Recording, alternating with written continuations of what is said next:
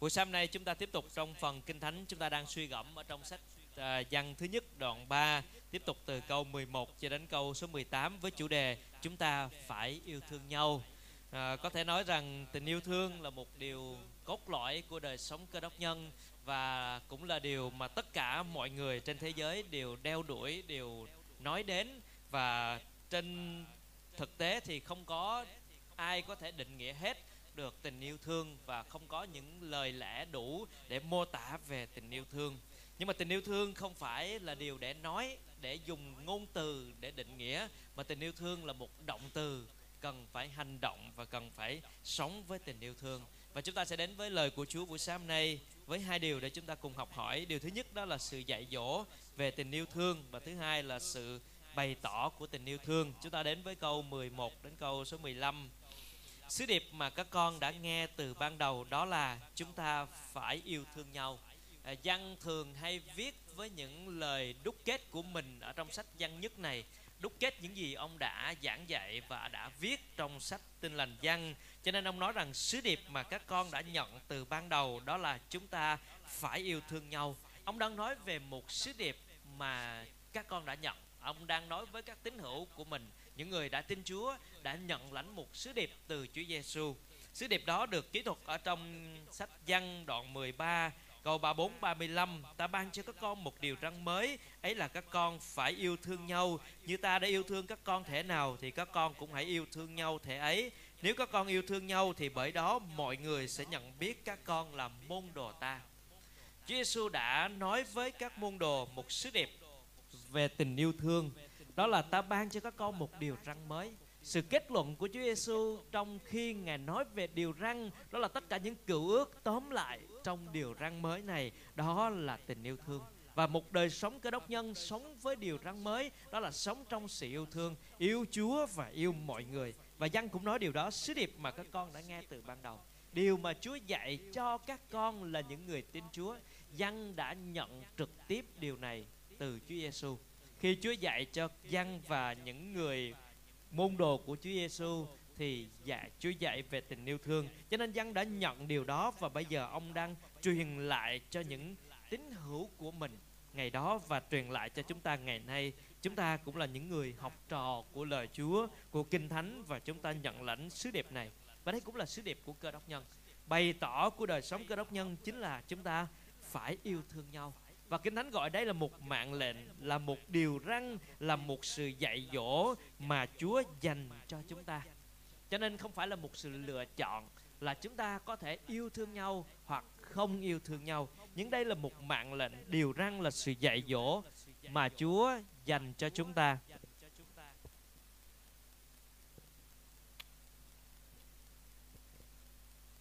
Không có tình yêu thương thì cơ đốc nhân sẽ không khác gì một tôn giáo bình thường thưa hội thánh của Chúa. Không có tình yêu thương thì nhà thờ cũng không khác gì những câu lạc bộ khác. Và không có tình yêu thương thì gia đình cơ đốc cũng không khác hơn gì những gia đình khác. Bởi vì vậy cho nên chúng ta thấy rằng chúng ta đã được cứu bởi tình yêu thương. Chúa Giêsu đến thế gian này bởi tình yêu thương, Ngài cứu chuộc chúng ta bởi tình yêu thương và sự khác biệt của đời sống cơ đốc chính là tình yêu thương. Và ngay cả một hội thánh được thiết lập cũng bởi tình yêu thương của Chúa Giêsu đã đổ ra qua thập tự giá và thiết lập hội thánh của Ngài. Cho nên tình yêu thương chính là biểu trưng của đời sống cơ đốc, chính là thước đo của sự biến đổi thuộc linh và đời sống đức tin theo Chúa. Cho nên một người đã tin Chúa thì điều đó sẽ được biến đổi trong đời sống người đó trong nhiều khía cạnh. Nhưng một một khía cạnh có thể đo lường được chính là tình yêu thương được bày tỏ trong đời sống của người đó. Và Giăng nói điều gì tiếp theo trong câu số 12? Đừng như Cain là người thuộc về ma quỷ đã giết em mình. Tại sao Cain giết em? Vì những việc làm của ông ấy là xấu, Còn những việc của em, ông ấy là công chính. Trái ngược với tình yêu thương Chính là sự cay đắng, Sự ghen ghét, Sự hận thù. Và đỉnh điểm của điều đó Chính là giết người cho nên văn nói với chúng ta câu 11 là tình yêu thương. Câu số 12 thì ông nói về sự ghen ghét. Trái ngược với tình yêu thương ở đây là sự ghen ghét Và dẫn đến giết người.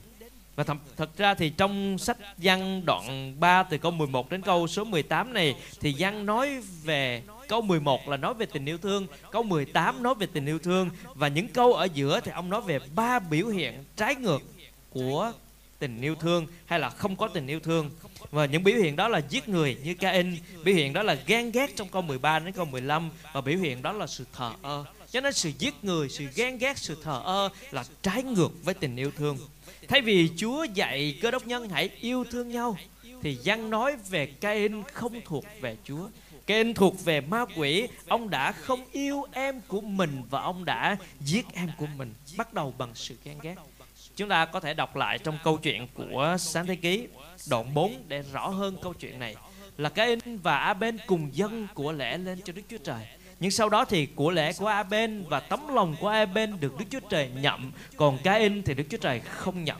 Vì vậy cho nên Cain ghét em của mình và nuôi dưỡng cơn giận đó mặc dầu Chúa đã cảnh báo rằng tội lỗi đang rình rập đang thèm ngươi lắm, phải quản trị nó. Nhưng cái nuôi dưỡng tội lỗi trong tấm lòng của mình, sự ghen ghét đó lớn đến nỗi một ngày kia, khi hai anh em đang ở ngoài đồng, thì Cain đã xông đến và giết em của mình.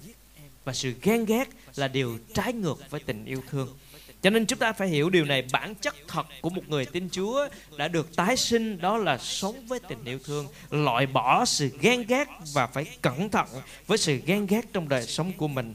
Còn Cain là người thuộc về ma quỷ, đã ghen ghét và đã giết em của mình. Văn giải thích vì sao ông giết đó là vì việc làm của ông ấy là xấu xa, còn việc làm của em ông ấy là công chính. Cho nên Cain đã ghen ghét vì việc làm của mình xấu xa và ghen ghét với sự công chính mà Aben đã có. Và chúng ta biết rằng cái việc ghen ghét hay là giết người của Cain nó không phải là ngẫu nhiên mà tình cờ. Nó đã được nuôi dưỡng trong tấm lòng và lớn lên trong tấm lòng của Cain đến nỗi đến một lúc thì Cain đã quyết định hành động theo cái sự xui khiến nuôi dưỡng ở trong tấm lòng đó. Rồi Kinh Thánh nói tiếp trong câu số 13, 14 Thưa anh em, nếu thế gian ghét anh em thì đừng ngạc nhiên. Chúng ta biết rằng mình đã vượt khỏi sự chết mà đến sự sống. Vì chúng ta yêu thương anh em. Ai không yêu thương thì ở trong sự chết. Ở đây đang nói về bản chất thật ở bên trong của chúng ta. Sự dạy dỗ của tình yêu thương đó là chúng ta phải yêu thương nhau vì sao phải yêu thương? Đó là vì bản chất thật của một người tin Chúa, bản chất được biến đổi là bản chất của sự yêu thương.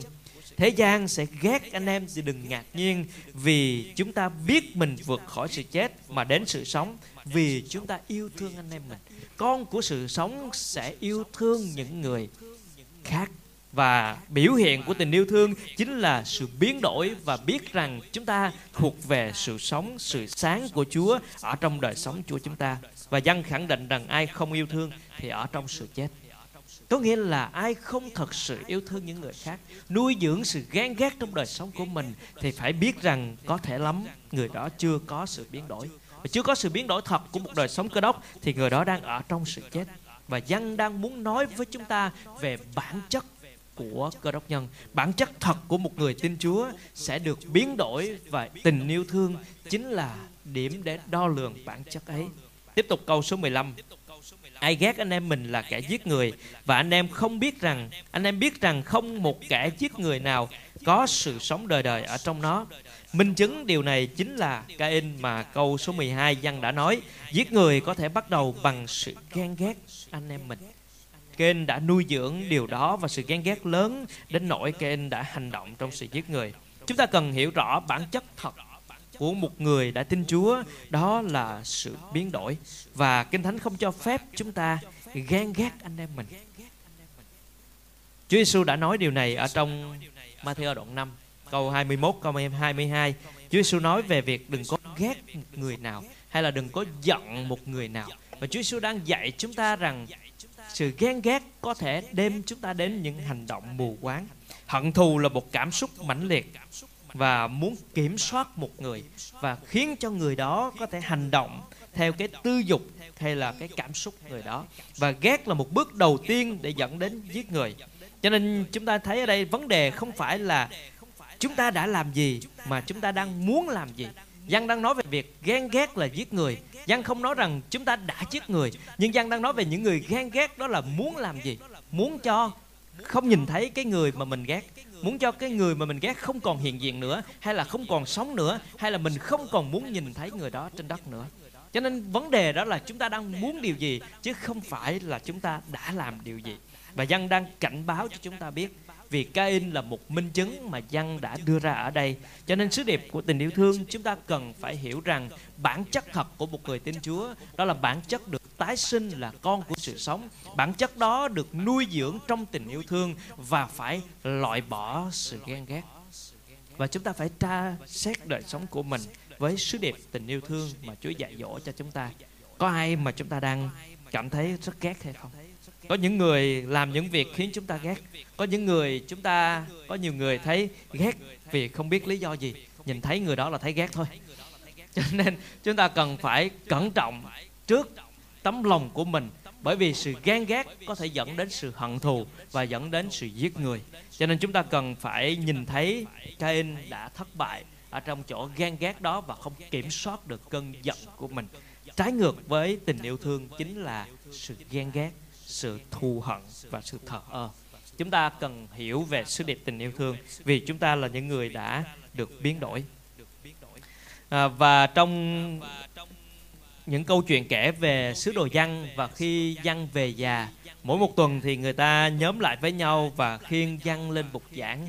Và sứ đồ dân chỉ lặp đi lặp lại một câu thôi đó là các con phải yêu thương nhau các con phải yêu thương nhau. Và đó là một sứ điệp mà dân giảng trong suốt cả cuộc đời của mình. Và đó cũng là sứ điệp mà chúng ta phải nhắc nhở đời sống của chúng ta. Sứ điệp của tình yêu thương chính là loại bỏ sự ghen ghét. Bản chất thật của một người cơ đốc chính là bản chất đã được tái sinh, bản chất sống với tình yêu thương. Chúng ta sẽ đến với điều thứ hai mà Giăng muốn nói với chúng ta Đó là sự tỏ bày của tình yêu thương Như vậy thì chúng ta hiểu về sứ điệp của tình yêu thương Chúa dạy dỗ chúng ta là người thuộc về Chúa Bản chất được đổi mới để sống yêu thương Thì sống như thế nào ở trong ngôn ngữ của Hy Lạp nói về tình yêu thương thì có bốn chữ. Chữ thứ nhất là eros, có nghĩa là tình yêu nhục dục. Tình yêu này dành cho những người yêu nhau và luôn nói về tình yêu thương của họ. Và đặc biệt đó là cái sự nhục dục ở trong tình yêu thương của người nam và người nữ. Và tình yêu thương này có thể chạy theo những đam mê và trở nên mù quáng. Từ thứ hai trong tiếng Hy Lạp đó là store từ này có nghĩa là nói về tình yêu thương của gia đình, tình yêu thương của cha mẹ với con cái hoặc là bà con thân tộc với nhau chữ thứ ba đó là chữ philia, là nói về tình yêu, tình cảm, tình yêu thương bạn bè với nhau. Có thể là nói về tình bạn hoặc là những cái sự hợp tác sâu sắc với nhau. Và từ cuối cùng của nó, của trong Hy Lạp, nói đến tình yêu thương trong kinh thánh đó là từ agape, là tình yêu thương không thay đổi, tình yêu thương hy sinh, tình yêu thương cho đi và không cần phải đền đáp.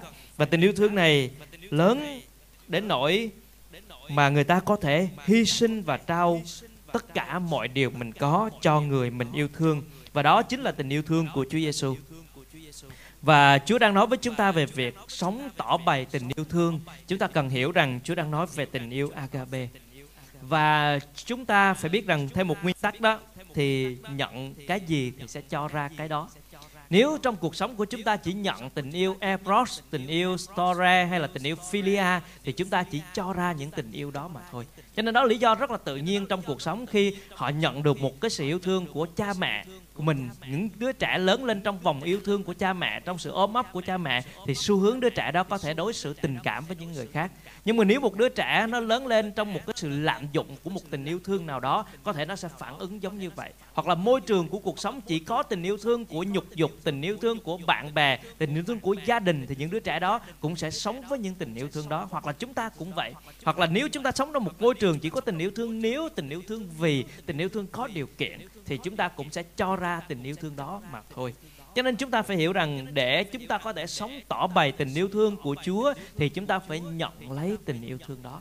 Và nếu không nhận tình yêu thương đó, chúng ta không có tình yêu thương agape để cho ra. Và chúng ta nhìn thấy trong câu số 16 Bởi điều này chúng ta biết được tình yêu thương ấy là Ngài đã hy sinh mạng sống vì chúng ta Vậy chúng ta cũng phải hy sinh mạng sống vì anh em mình. Chúng ta biết rất là rõ về Kinh Thánh trong văn đoạn 3 câu 16 đúng không? Vì Đức Chúa Trời yêu thương thế gian đến nỗi đã ban con một của Ngài hầu cho ai tin con ấy không bị hư mất mà được sự sống đời đời. Ở đây cũng đoạn 3 câu 16 cũng sách văn khác một chút là văn nhất thôi. Nhưng mà văn nhất ở đây thì đòi hỏi về một đáp ứng của hành động. Văn đoạn 3 câu 16 nói về tình yêu của Đức Chúa Trời một cách nhưng không ban cho chúng ta. Và văn nhất đoạn 3 câu 16 thì nói rằng chúng ta đã nhận tình yêu thương đó và hãy đáp ứng với tình yêu thương đó. Và sự tỏ bày của tình yêu thương đỉnh điểm ở đây chính là sự hy sinh. Kinh Thánh nói với chúng ta đó rằng chúng ta đã nhận tình yêu đó, vậy chúng ta cũng phải hy sinh mạng sống vì anh em mình. Và đó chính là đỉnh điểm của tình yêu thương agape mà Chúa muốn dạy chúng ta. Làm sao chúng ta có thể làm được điều này? Làm sao chúng ta có thể hy sinh? Thậm chí mà dân nói về hy sinh mạng sống chứ không phải chỉ hy sinh thời gian, công sức hay là tiền bạc. Làm thế nào có thể làm được? Đó là khi chúng ta hiểu về sự hy sinh của Chúa dành cho chúng ta. Và đỉnh điểm của sự đáp ứng đó, chúng ta có thể hy sinh mạng sống của mình vì anh em của mình. Và chúng ta phải hiểu rằng đây cái sự hy sinh này và cái sự cho phép của Chúa chứ không phải muốn lúc nào muốn hy sinh thì hy sinh cũng được. Có những người nhiều người muốn hy sinh nhiều cái vô lý lắm. Có nghĩa là giống như là ba mẹ nói với con, con mà không nghe ba mẹ, tao sẽ chết cho mày xem. Ví dụ như vậy đúng không? Con cái thì nói ba mẹ, ba mẹ không mua cho con một chiếc xe mới, ba mẹ không cho con cưới cô gái đó, con sẽ chết cho ba mẹ xem. Không phải hy sinh như vậy, thưa anh chị em. À, sự hy sinh của Chúa đang nói về đỉnh điểm của tình yêu thương có thể hy sinh một cái mạng sống của mình cho người khác là bởi vì chúng ta nhận được điều đó từ Chúa Giêsu của chúng ta. Rồi Kinh Thánh nói tiếp về điều này dễ hơn một chút cho chúng ta để chúng ta làm. À, câu 17 Nếu ai có của cải đời này Thấy anh em mình đang túng thiếu Mà chẳng động lòng thương xót Thì làm thế nào tình yêu thương của Đức Chúa Trời Ở trong người ấy được nếu chúng ta nói về sự yêu thương mà không thể hiện qua sự ban cho, sự giúp đỡ những người khác mà trái ngược của sự giúp đỡ ban cho này chính là sự thờ ơ với những hoàn cảnh xung quanh của mình thì không thể định nghĩa hay là nói rằng chúng ta đang có tình yêu thương của Chúa ở trong đời sống của chúng ta. Và tình yêu thương thể hiện qua sự ban cho chứ không phải thờ ơ. Nhưng mà ở đây cũng có nguyên tắc của sự ban cho để chúng ta hiểu một cách rõ ràng ở đây là nếu ai có của cải đời này có nghĩa là Chúa đang nói về việc đó là chúng ta cho điều chúng ta đang có. Chúng ta có của cải đồ điều đời này, thấy anh em mình đang túng thiếu mà không động lòng thương xót thì như vậy không có tình yêu thương. Có nghĩa là chúng ta nói về nguyên tắc đó là mình có và thấy người khác đang khốn khó thì chúng ta phải sẻ chia. Khi thấy người ta khó và mình có thì chúng ta phải sẻ chia. Và nếu không sẻ chia thì không có tình yêu thương chứ không phải như tinh thần của các phim kiếm hiệp là cướp của giàu chia cho người nghèo. Nó không phải là lấy cái điều mình không có, lấy cái điều của người khác để cho một người khác, mà là lấy những gì mình có. Có nghĩa là nếu mình có trong khả năng của mình, có thể giúp đỡ, thể ban ra, thì hãy sẵn lòng để làm điều đó. Và nói về nguyên tắc tài chính, thì một trong những nguyên tắc đó là người ta thể thường để dành 10% tài chính của mình để ban cho và giúp đỡ những người khác trong tất cả thu nhập của chúng ta 10% đầu tiên là dâng cho Chúa 10% thứ hai đó là có thể để dành để các của lạc hiến khác giúp đỡ những người khác và ban cho. Cho nên nếu để có cái sự ban cho này, chúng ta cũng phải có chủ động ở trong tài chính của mình. Và nếu chúng ta có mà thấy anh em mình khó, thì chúng ta phải giúp đỡ, phải ban cho. Đó mới là tình yêu thương đang có trong đời sống của chúng ta. Chúa Giêsu cũng dạy điều đó. Ai có hai cái áo hãy chia cho người không có và ai có thức ăn cũng nên làm như vậy. Ai có nhiều thì hãy chia cho những người đang khốn khó. Rồi uh, trong Phaolô thì nói rằng ban cho thì có phước hơn là nhận lãnh. Cho nên chúng ta cần học về tình yêu thương qua sự ban cho qua sự sẵn lòng để giúp cho những người khốn khó những gì mà mình đang có và cuối cùng ở đây thì câu 18 nói với chúng ta rằng hỡi các con cái bé nhỏ chớ yêu thương bằng lời nói và miệng lưỡi mà phải yêu thương bằng việc làm và sự chân thật. Có nhiều cách thể hiện tình yêu thương và trong đó lời nói suông là một trong những cách rất dễ để làm. Đúng không ạ? À, đôi khi cũng với một số người cũng khó nữa. Nói yêu thương cũng khó nữa chứ không phải dễ. Nhưng mà kinh thánh đó là đừng có dừng lại ở việc đó là yêu thương bằng lời nói và miệng lưỡi mà thôi. Và chúa đo lường tình yêu thương chúng ta qua việc làm và sự thật. Việc làm là những người khác phải thấy. Sự chân thật là điều mà chúa thấy. Những người khác có thể thấy, có thể không. Bởi vì động cơ bên trong của chúng ta không ai biết. Và tình yêu thương thật sẽ được đo lường qua việc những người khác thấy, việc của chúng ta làm. Và chúa thấy tấm lòng chân thật của chúng ta trong những việc mà chúng ta đang làm đó. Ở đây cho chúng ta thấy rằng có chữ chớ và có chữ hãy khi nói về sự tỏ bày tình yêu thương. Chớ nói, chớ dùng những lời nói và ngôn từ để bày tỏ tình yêu thương mà thôi. Không thể dùng ở đó và dừng lại ở những ngôn từ yêu thương được văn đang nói đó nghĩa là không phải là đừng nói tình yêu thương bằng lời nói, nhưng mà đừng có dùng lời nói không thôi để tỏ bày tình yêu thương, mà phải có việc làm và sự chân thật nữa. Và xin Chúa cho chúng ta có điều đó ở trong đời sống của mình. Ở trong hội thánh của chúng ta thì có một vụ yêu thương, đúng không? Chúng ta cũng đang rất là nỗ lực để qua việc làm và sự chân thật của mình để bày tỏ tình yêu thương. Ở trong hội thánh thì có những cô chú cần được quan tâm, cần được giúp đỡ. Thì rồi một vụ yêu thương cũng đã làm những điều đó. Mỗi năm thì thăm viếng, rồi dọn dẹp nhà cửa, rồi giúp đỡ cho những người khó khăn. Và chúng ta cũng có một vụ yêu thương để làm các công tác cộng đồng, để giúp đỡ cho các trẻ trẻ mồ côi hoặc là những nơi mà chúng ta, trong cái phạm vi mà chúng ta có để giúp đỡ cho những đối tượng đang khốn khó. Và Chúa giúp đỡ để chúng ta thấy điều đó giá trị, ý nghĩa và là cách mà chúng ta đang thực hành tỏ bày tình yêu thương. Và trong giá trị cốt lõi của hội thánh thì một trong những giá trị đó là chúng ta xem trọng tình yêu thương. Và chúng ta cần có điều đó trong cuộc sống của chúng ta. Sự tỏ bày tình yêu thương qua nhiều cấp độ khác nhau.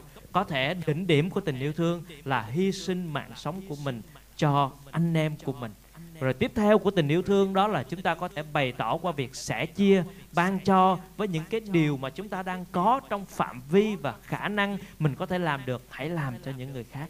Và cuối cùng đó là nguyên tắc của tình yêu thương cần được bày tỏ, không dừng lại ở lời nói, mà phải bày tỏ qua việc làm bên ngoài và sự chân thật bên trong từ tấm lòng của mình.